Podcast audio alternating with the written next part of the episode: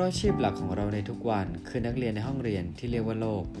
เราเชื่อว่ายังมีอีกหลายสิ่งที่เรายังไม่รู้และเราให้พบเจอ เพื่อนำมาแต่งเติมในแบบสร้างเสริมประสบการณ์ของชีวิตต่อไปไม่รู้จบครับ ตัวเราเท่าที่รู้พอดแคสต์สวัสดีครับ วันนี้คุณอยู่กับผม ตู้สิวัตรกับตัวเราเท่าที่รู้ EP 11 นะครับ ใน EP นี้ตู้จะมารีวิวหนังสือครับ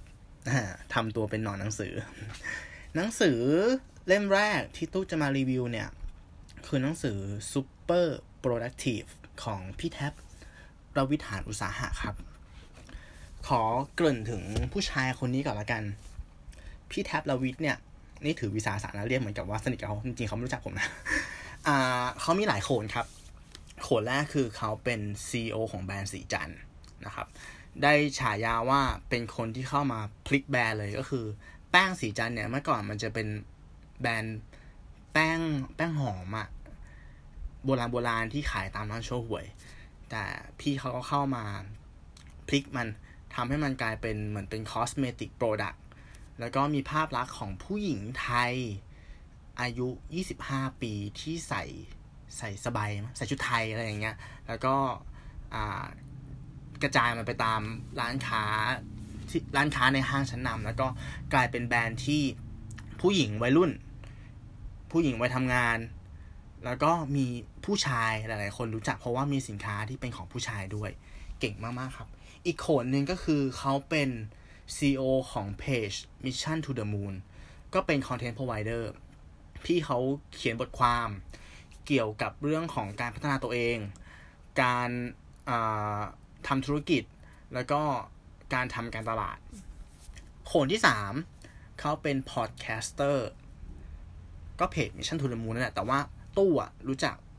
คุณลวิทย์เนี่ยตอนแรกเลยคือไม่รู้เลยว่าเขาคือใครแต่ว่าได้ไปฟังเขาในพอดแคสต์ของ The Standard อ่าชื่อรายการ Super Productive แล้วก็โอ้ชอบมากเลย แล้วถึงมารู้ว่ามาสาวสาวกลับมาว่า โอเคเขาเป็นเจ้าของเพจ Mission to the Moon ด้วย แล้วก็เป็นเจ้าของแบรนด์สีจันด้วย Super Productive นะครับ เป็นหนังสือเล่มที่ 8 นะ ที่ที่พี่แท็บเขาเขียน แล้วก็แต่อันเนี้ยความพิเศษก็คือว่า มันวางขายในงาน Super Productive Show ที่ผมได้ไปดูกับคุณหนึ่งมาเมื่อเดือนกันยายน เป็นเล่มแรกครับที่ทำ under สำนักพิมพ์คูบ K double O B ซึ่งเป็นสำนักพิมพ์ของพี่เอ๋นิ้วกลม แล้วก็เล่มนี้ได้พี่เอ๋นิ้วกลมมาเป็นบรรณาธิการ พี่แท็บกับพี่เอ๋นี่เขาเป็นเพื่อนกันมาตั้งแต่สมัยเด็กแล้วนะครับ อืม แล้วก็เติบโตไปในคนละที่คนละทางแต่สุดท้ายเนี่ยได้กลับมาเหมือนเหมือนแรงวงโคจรเนาะแรงโน้มถ่วงมันเหวี่ยงเขากลับมาเจอกัน แล้วก็ได้ทำงานร่วมกัน ไม่ว่าจะเป็นอาทำหนังสือด้วยกันเนาะแล้วก็อ่าทำล่าสุดเหมือนทำเพจ Curator ด้วย เป็นเพจที่เกี่ยวกับเป็นร้านหนังสือออนไลน์ที่จะมีพี่แท็บพี่เอกนิวกรมแล้วก็คุณต้องกวีวุฒิเนี่ย มาคัดสรรหนังสือให้ ให้มันกลายเป็นร้านหนังสือที่คุณเดินเข้าไปอะ คุณไม่ต้องคิดเลยว่ามันจะมันจะไม่ดี เป็นหนังสือที่ถูกคัดมาแล้วว่าเล่มไหนก็มีประโยชน์ แล้วก็มีคุณค่ากับการอ่านแน่นอน โอเคเหมือนจะออกนอกเรื่องไปไกลนะครับ โอเค พูดถึงหนังสือ Super Productive ที่ผมเพิ่งอ่านจบไปเนาะหนังสือเล่มนี้ ผมมองว่าพี่แท็บเนี่ยเขาเป็นคนค่อนข้างจะเป็นเอ่อเป็นเด็กเนิร์ดเด็กเนิร์ดแหละเขาเขาผมว่าเขาเป็นเด็กเนิร์ดแล้วเขาเป็นเป็นเด็กวิศวะเนาะเขาจะเป็นแนวแบบวิทยาศาสตร์ วิทยาศาสตร์เนาะฉะนั้นภาษาที่ใช้ในเล่มอะครับ มันจะไม่ได้มีการพรรณนาคำให้ดูแบบสละสลวย ไม่ได้มีอ่า เนื้อหาที่แบบเหมือนแบบโอ้โห ตกผลึกกลั่นกรองมาแล้วแบบใช้ภาษาที่แบบโอ้มันกระแทกใจไม่ใช่เลย มันจะเป็นการเอาแนวคิดพี่เขาเวลาเขายกแนวคิดอะไรมาเนี่ยเขาจะมีอ้างอิงต่อแล้วว่าหยิบแนวคิดนี้มาจากใคร หยิบงานวิจัยนี้มาจากแหล่งไหน ยกมาตรงๆเลยมี reference nerd มาก แล้วก็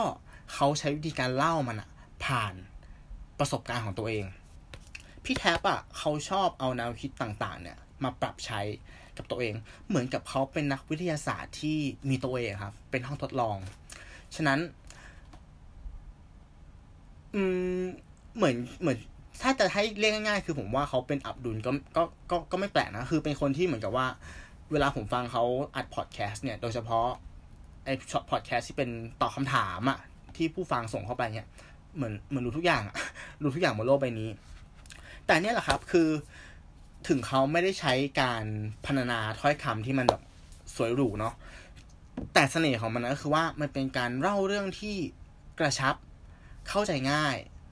แล้วก็เหมือนมีแหล่งอ้างอิงก็คือคุณสามารถแบบอ่านไปได้แบบโฟล์เลยแล้วก็เหมือนมันก็จะมีวิธีการยกตัวอย่าง ที่มันเข้าใจง่ายเข้ามาด้วย โดยที่แบบไม่ต้องใช้สมองในการไปตีความ คำพูดเหล่านั้นอะอ่า เหมือนกับว่ามันเป็นภาษาที่กระชับและอ่านง่ายเข้าใจแบบตรงๆเลยนะครับ หนังสือเล่มนี้เนี่ยแบ่งเป็นสาม part part แรกคือการจัดการตัวเอง part ที่สองก็คือการจัดการธุรกิจ แล้วก็ part ที่สามคือการจัดการทีม ถ้าให้นิยามหนังสือเล่มนี้ ตู้รู้สึกว่ามันคือหนังสือแบบ how to be a good guy หนึ่งศูนย์หนึ่งอะ เป็น เป็นหนังสือขั้นต้นของคนที่อยากจะพัฒนาตัวเอง good guy ที่นี้มันไม่ใช่แค่เป็นแค่ มันมันมีหลายมิติมากคือ เราเป็นคนที่ดีกับตัวของเราเอง เราเป็นคนที่ดีกับเพื่อนร่วมงาน และเราเป็นคนที่ดีกับคนรอบๆตัว คนที่เรามีความสัมพันธ์ด้วยว่าจะเป็นครอบครัวเป็นคนรัก ครับหนังสือเนี่ยจะเป็นจะมีแนวคิดต่างๆนะ ที่ที่ทำให้เราเนี่ย อ่านแล้วรู้สึกว่า เออ มันเอาไปปรับใช้แล้วพัฒนา ตัวเอง พัฒนาการทำงาน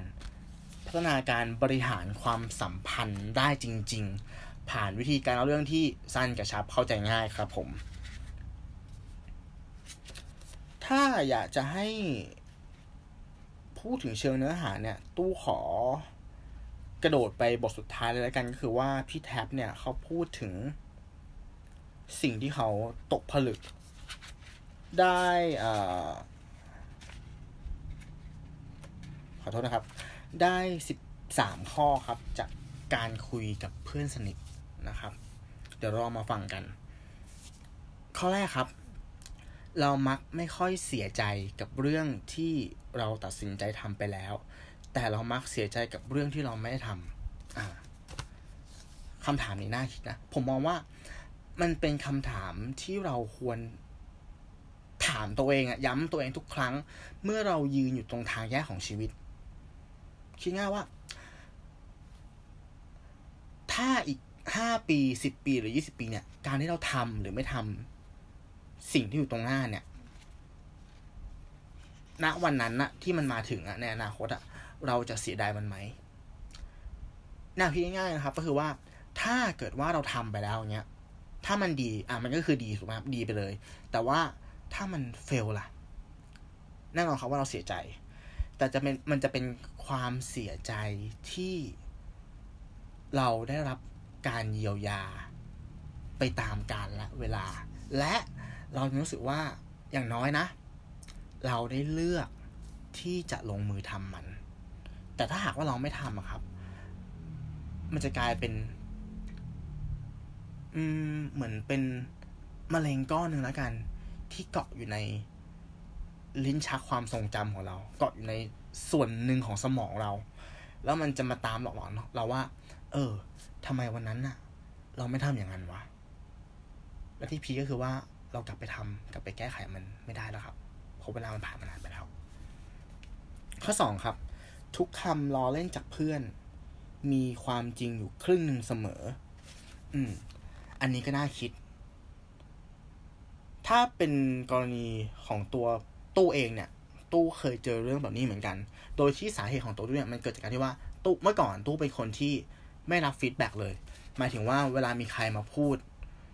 เหมือนมาติติงเราอะเนาะเราก็จะมีอาการ ไม่รู้ตัวนะ บางทีเราเราไม่ได้พูดด้วยซ้ำหรือบางทีเราเถียงไปก็ได้แต่ว่าต่อให้ไม่เถียงอะมันก็ออกทางสีหน้า มันเลยทำให้คนใกล้ตัวตู้เนี่ย ใช้วิธีการพูดแบบทีเล่นทีจริง อ่า แล้วเหมือนวันหนึ่ง พอเราโตขึ้นอะตู้ก็มานั่งคิดนะว่าเออไอคำพูดไอคำพูดที่เพื่อนๆหรือว่าคนใกล้ตัวหรือคนรักตู้เนี่ย พูดมาเนี่ยเออ มันมีส่วนว่ะ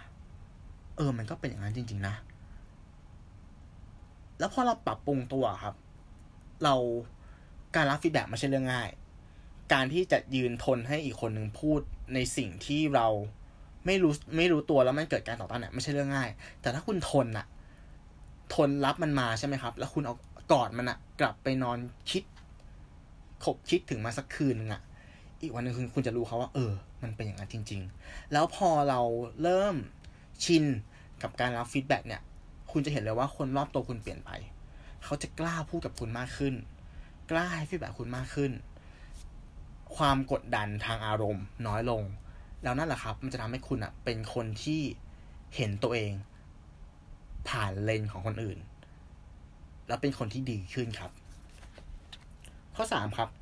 เส้นทางที่พาเรามาถึงวันนี้ ไม่ว่าดีหรือไม่ดี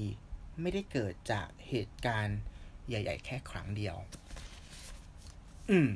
อันนี้หลายคนก็อาจจะเคยโทษตัวเองเนาะกับ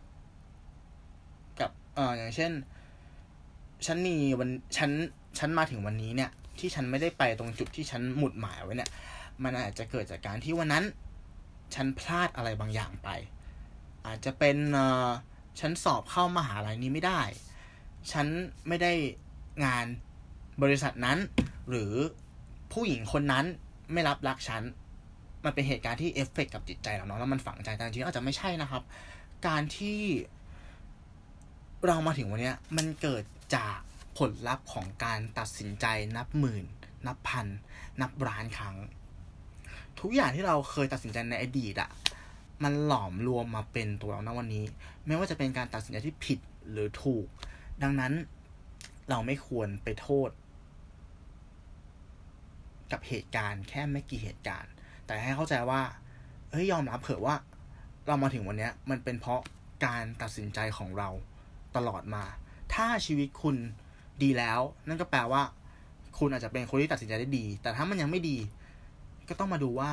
ระบบการตัดสินใจของคุณอะมันดีพอหรือยัง ข้อสี่ครับ อย่ากลัวการเปลี่ยนแปลง อืมคนเรามักกลัวการเปลี่ยนแปลงเพราะอะไรอะเพราะถ้าพูดง่ายๆคือมันก็คือการเดินออกจากคอมฟอร์ทโซนหรือเปล่า เนาะตอนเราเป็นเด็ก เราออกจากท้องแม่มา เราโดนตีก้น เราก็ร้องไห้ เรารู้สึกหิว เราก็ร้องไห้ เราร้อนเราหนาวเราก็ร้องไห้ พอโตขึ้นมา ไปโรงเรียนครั้งแรก เราก็ร้องไห้ present งานครั้งแรก เราก็ตื่นเต้น จริงจริงๆแล้วมันก็เป็นแค่เหตุการณ์ที่เราไม่คุ้นชินกับมันหรือเปล่า สังเกตไหมครับว่าไอ้ไอ้เหตุการณ์ที่เรารู้สึก ไม่ค่อยโอเคอะที่จะเปลี่ยนอะ พอเราได้ลองเปลี่ยนไปแล้วอะสักพักหนึ่งเราก็ปรับตัวได้ นั่นแปลว่า มนุษย์แค่รู้สึกตื่นตระหนกกับการก้าวออกจากคอมฟอร์ทโซนหรือเปล่า อืม แล้วการที่คุณจะใช้ชีวิตแบบ ไม่เปลี่ยนเลยอะ่ะ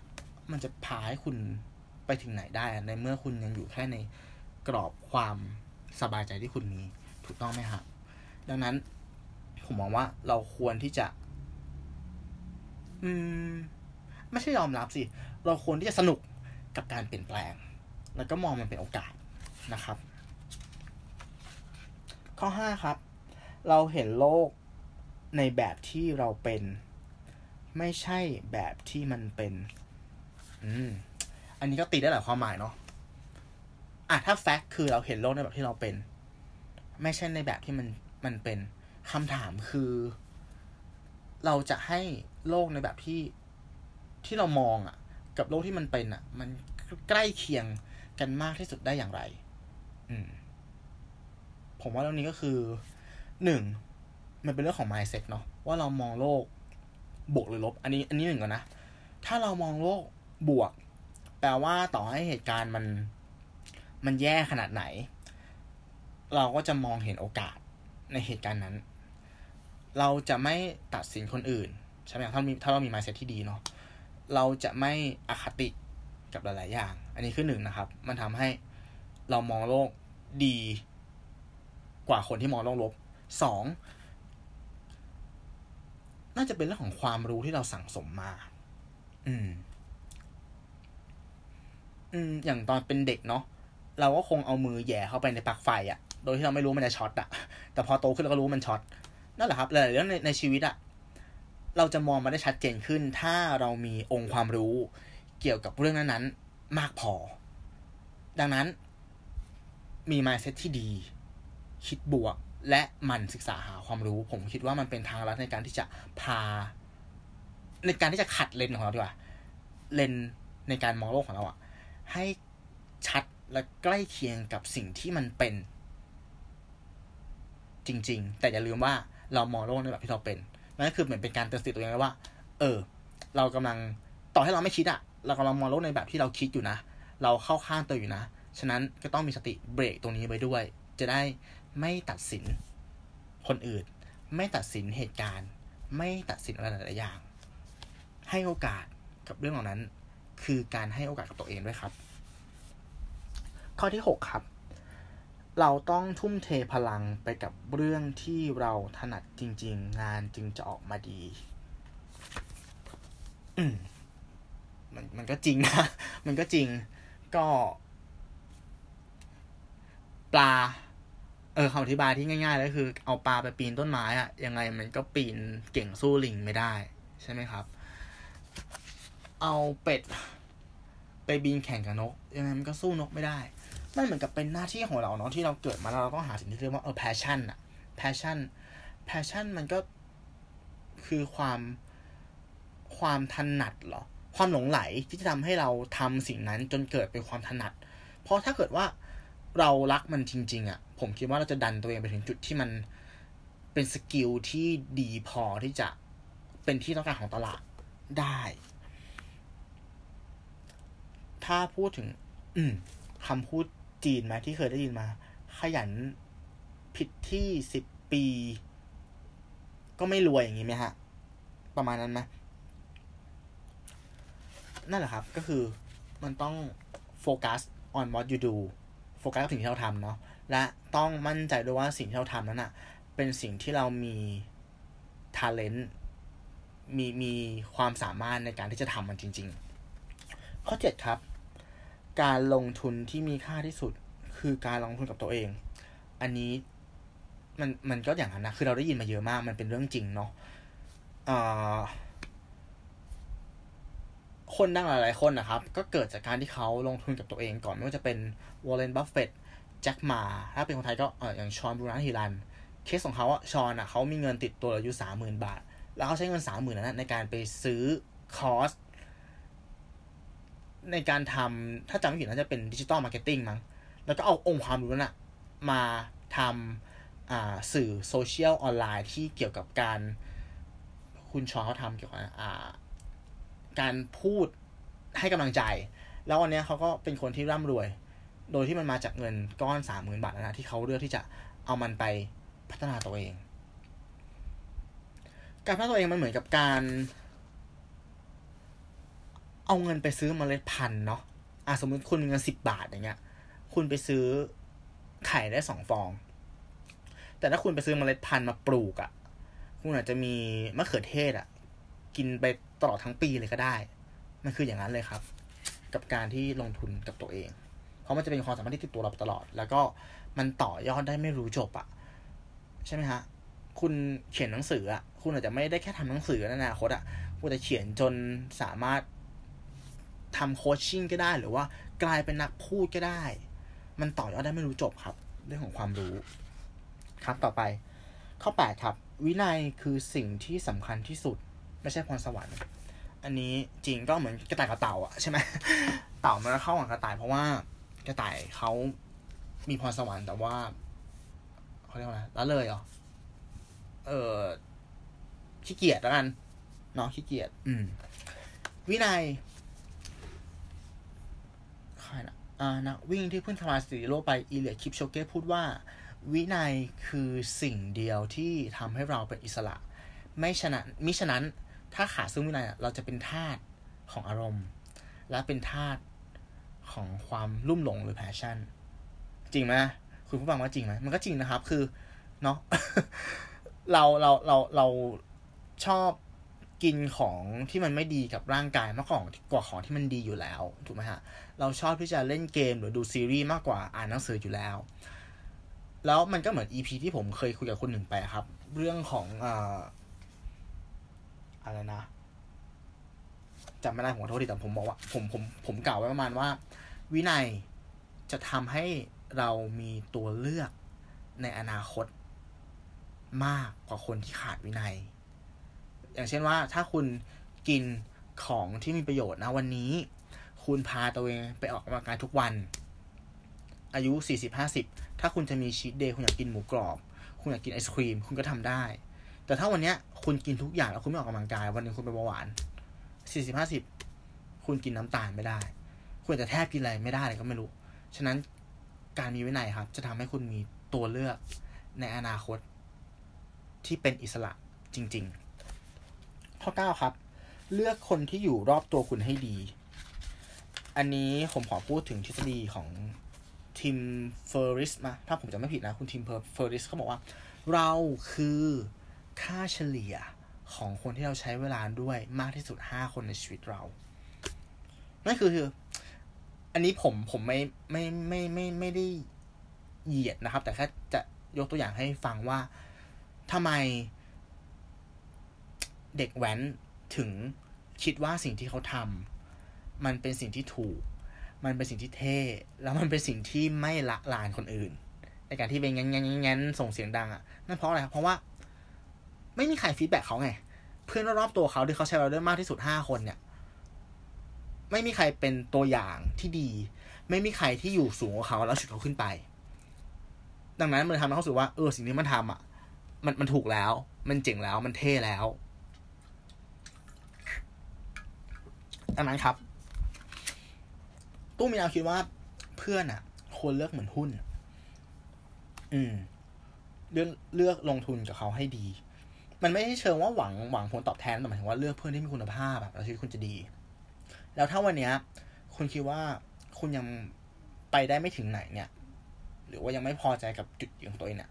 ผมอยากจะแนะนำว่าให้ลองเปลี่ยนเพื่อนดู ไม่ใช่ว่าเลิกคบเพื่อนเก่านะครับ แต่ว่าอาสมมติคุณมีเพื่อนสนิทอยู่ สามคนก็ได้ let's say คุณลองใช้เวลากับคนหนึ่งน้อยลงอะอาจจะเป็นคนที่ชอบชวนคุณไปกินเหล้าก็ได้ให้น้อยลงหน่อย แล้วไปใช้เวลากับเพื่อนคนใหม่ ที่แบบว่าเขามีงานอดิเรกที่มันแตกต่าง แล้วก็มีชีวิตที่ที่อ่าที่ดีกว่าคุณก็ได้ หรือมีแนวความคิดหรืออะไรที่มันที่มันเหนือกว่าคุณอะแล้วไปลองคุกคลีกับเขาดูนั่นแหละครับ ผมมั่นใจว่ามันจะทำให้คุณเห็นมุมมอง หรือเห็นโอกาสอะไรใหม่ ๆ เพิ่มมากขึ้นเยอะครับ ข้อสิบครับ ถ้าย้อนเวลากลับไปได้สองเรื่องที่อยากเรียนรู้ที่สุด คือการบริหารเวลาและการบริหารเงิน โอเค ข้อนี้ก็ โอ้ยไม่อยากออกความเห็นเลยเพราะผมมองว่าณตอนนี้ตัวผมเองอะอายุจะสามสิบแล้วอะผมยังบริหารสองเรื่องนี้ได้ไม่ดีเลย ฉะนั้นผมไม่มีวัตถุดิบอะไรเลยที่จะมาพูดให้คุณผู้ฟังผู้ฟังฟังเนาะ อืมยังเป็นคนที่สอบตกเรื่องนี้เหมือนกัน ตอนนี้ถ้าถามตัวผมในวัยเกือบสามสิบเนี่ยผมเริ่มหาความรู้เรื่องการเงินแล้ว ก็อะเริ่มหาหนังสือเรื่องการเงินแบบแบบพื้นฐานนามาอ่านแล้ว เริ่มฟังพอดแคสต์ของที่มันเกี่ยวกับการเงินก็อ่ามันนี่โค้ชพอดแคสต์เลยครับ เริ่มหาข้อมูลแล้วเหมือนกันว่า เออ จริงๆแล้วเรื่องเรื่องเงินกับเรื่องเรื่องเงินก่อน เรื่องเงินเนี่ย มันเป็นศาสตร์ที่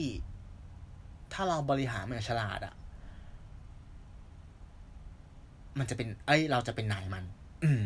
แต่ถ้าเรามีความรู้กับมันน้อยเกินไปเนี่ย มันจะเป็นนายเรา นี่คือเรื่องเงินนะ ส่วนเรื่องเวลาครับ มันเป็นสิ่งเดียวที่ไม่เคยหยุดเดิน และทุกคนมีเท่ากัน ครับผมสิบเอ็ดครับ อย่าหวังอะไรใหม่ ๆ จากพฤติกรรมเก่าๆ จริงครับ คุณใช้สมการเดิม ใช้กระบวนท่าเดิม ใช้แนวคิดแบบเดิม มันไม่มีทาง จะได้ผลลัพธ์ใหม่ๆออกมาหนึ่งโมงหนึ่งเท่ากับสองแต่แต่พอดแคสต์นี้คือเท่ากับสามนะเพราะมันการต่อยอดความคิด ครับหนึ่งโมงเท่ากับสองสองสองเท่ากับสี่ถ้าคุณไม่เปลี่ยนตัวแปรของมันอะยังไงผลลัพธ์มันก็เป็นแบบเดิม ดังนั้นถ้าคุณหวังที่จะใช้ผลลัพธ์อยากหวังที่จะได้ผลลัพธ์ใหม่ ๆ คุณต้องเปลี่ยนที่วิธีการ เปลี่ยนที่วิธีคิด ครับผมสิบสองครับ สะสมเรื่องราวมากกว่าสิ่งของ อืม อันนี้ผมก็เห็นด้วยนะ สิ่งของมัน ด้วยความที่มันเป็นวัตถุอะเราจะ อันนี้ตู้ก็เคยพูดไปเรื่องในอาพอดแคสเรื่องเงินซื้อความสุขได้หรือเปล่าเนาะเออ ในเรื่องของวัตถุเนี่ย เราจากงานวิจัยนะครับ เราจะรู้สึกดีกับมันเนี่ย แค่ที่จะรู้สึกดีที่สุดตอนพีคที่สุดเนี่ยคือตอนที่เราได้มันมา ไม่ว่าจะเป็นรถคันใหม่ รองเท้าคู่ใหม่ บ้านหลังใหม่ มันจะพีคกราฟความรู้สึกดีของคุณอะ่ะ มันจะพุ่งขึ้นจุดสูงสุดอะ่ะ แค่นะตอนที่คุณได้มันมา คุณเป็นเจ้าของมัน หลังจากนั้นอะ่ะ มันจะลดลงเรื่อยๆ จนสุดท้ายมันก็กลายเป็น อ่า สิ่งในชีวิตคุณที่คุณอาจจะลืมมันไปเลยก็ได้ เสื้อผ้าบางตัวรองเท้าบางคู่คุณจะลืมมันไปก็ได้ว่าคุณเคยมีมันอยู่นะครับ แต่เรื่องราว มันมีความหมายมากกว่านั้น อันดับแรกเลยสมมติว่าถ้าคุณไปเที่ยวต่างประเทศ ตู้เคยมีการไปเที่ยวต่างประเทศสองครั้ง นานแล้วด้วยแต่ทุกวันเนี้ย ตู้ยังสามารถดึงความทรงจำตรงนั้นนะกลับมานึกถึงมัน แล้วยังมีความสุขได้อยู่เลยฮะ นี่แหละครับคือข้อได้เปรียบของของเรื่องราว มันสามารถเรียกกลับมาได้ ให้ตัวเรามีความสุข ไม่พอนะครับ ถ้าเราสามารถเรียกเรื่องราวเหล่านั้นกลับมาเนี่ย แล้วนำมันไปถ่ายทอดให้คนอื่นได้อะ มันเหมือนเป็นการต่อยอดคือจะมีความสุขขึ้นอีกไปอีกเท่านึงอะที่เราเอาเรื่องราวของเราเนี่ย ไปสื่อสารให้เขาฟัง ไปถ่ายทอดแล้วเหมือนกับว่ามันการส่งต่อเรื่องราวดีๆ หรือส่งต่อข้อคิด หรือข้อปฏิบัติ อะไรก็ได้ให้กับคนฟัง เรื่องราวมีค่ามากกว่าวัตถุครับ ข้อสุดท้ายครับสิบสามของที่สร้างยากที่สุดมีอยู่สองอย่างก็คือ ชื่อเสียงและความน่าเชื่อถือ อืม ก็ก็อย่างนั้นเลยเนาะถ้าอย่าง อืมยกตัวอย่างง่ายๆถ้าเรื่องของความน่าเชื่อเรื่องของเครดิตแล้วกัน เอาง่ายเลยคุณคุณยืมเงินเพื่อนอย่างเงี้ย คุณยืมแล้วคุณคืนตรงทุกครั้ง แต่ครั้งสุดท้ายที่คุณยืมอะ คุณคืนไม่ตรง เครดิตคุณเสียละอันนี้แค่เพื่อนนะครับ ถ้าเป็นเรื่องของการทำธุรกรรมในธนาคารน้องเงินกู้อะไรเงี้ย มันก็จะมีเรคคอร์ด แล้วเท่าที่ผมจำไม่ผิดนะไอ้พวกเรคคอร์ดพวกเนี้ยไอ้การแบบจ่ายไม่ตรงหรือเบี้ยวอะไรเงี้ย มันน่าจะเป็นเรคคอร์ดติดอยู่ในข้อมูลเนี่ยประมาณน่าจะสามถึงห้าปีมั้งเออนั่นคือเครดิตมันเสียง่ายๆอย่างนี้เลยนะครับ แล้วก็เรื่องของชื่อเสียง ก็ถ้าตัวตัวอย่างนั้นคือ คนที่อยู่บนสปอตไลท์อะพวกดาราต่าง ๆ เนี่ยณวันหนึ่งที่เขาทำอะไรไม่ดีขึ้นมา สิ่งที่เขาสร้างมันมาทั้งหมดเนี่ย มันสามารถคอลลปส์ล่มสลาย ได้ภายในคืนเดียว คืนนั้นที่เขาเดินผิดทำผิดนะครับ สุดท้ายนี้นะครับ ก็ผมขอพูดถึงถึงผู้เขียนหนังสือเล่มนี้เนาะพี่แท็บลาวิดนิดนึงแล้วกันหนึ่งบนหนึ่งเท่ากับสามพอดแคสต์เนี่ย มาถึงวันนี้ได้มันมันมันคลอดออกมาจริงๆเนี่ย มันเกิดจากการที่ผมกับหนึ่งอะโทรหากันแล้วก็ พิ่งมารู้ว่าเราสองคนฟังพอดแคสต์ด้วยกันทั้งคู่ แล้วเราณวันที่เราคุยกัน เราก็ชวนกันไปดูงานซูเปอร์พ r ั d ซีฟโชว์ของพี่แท็บลาวิสคือผมกล้าพูดว่า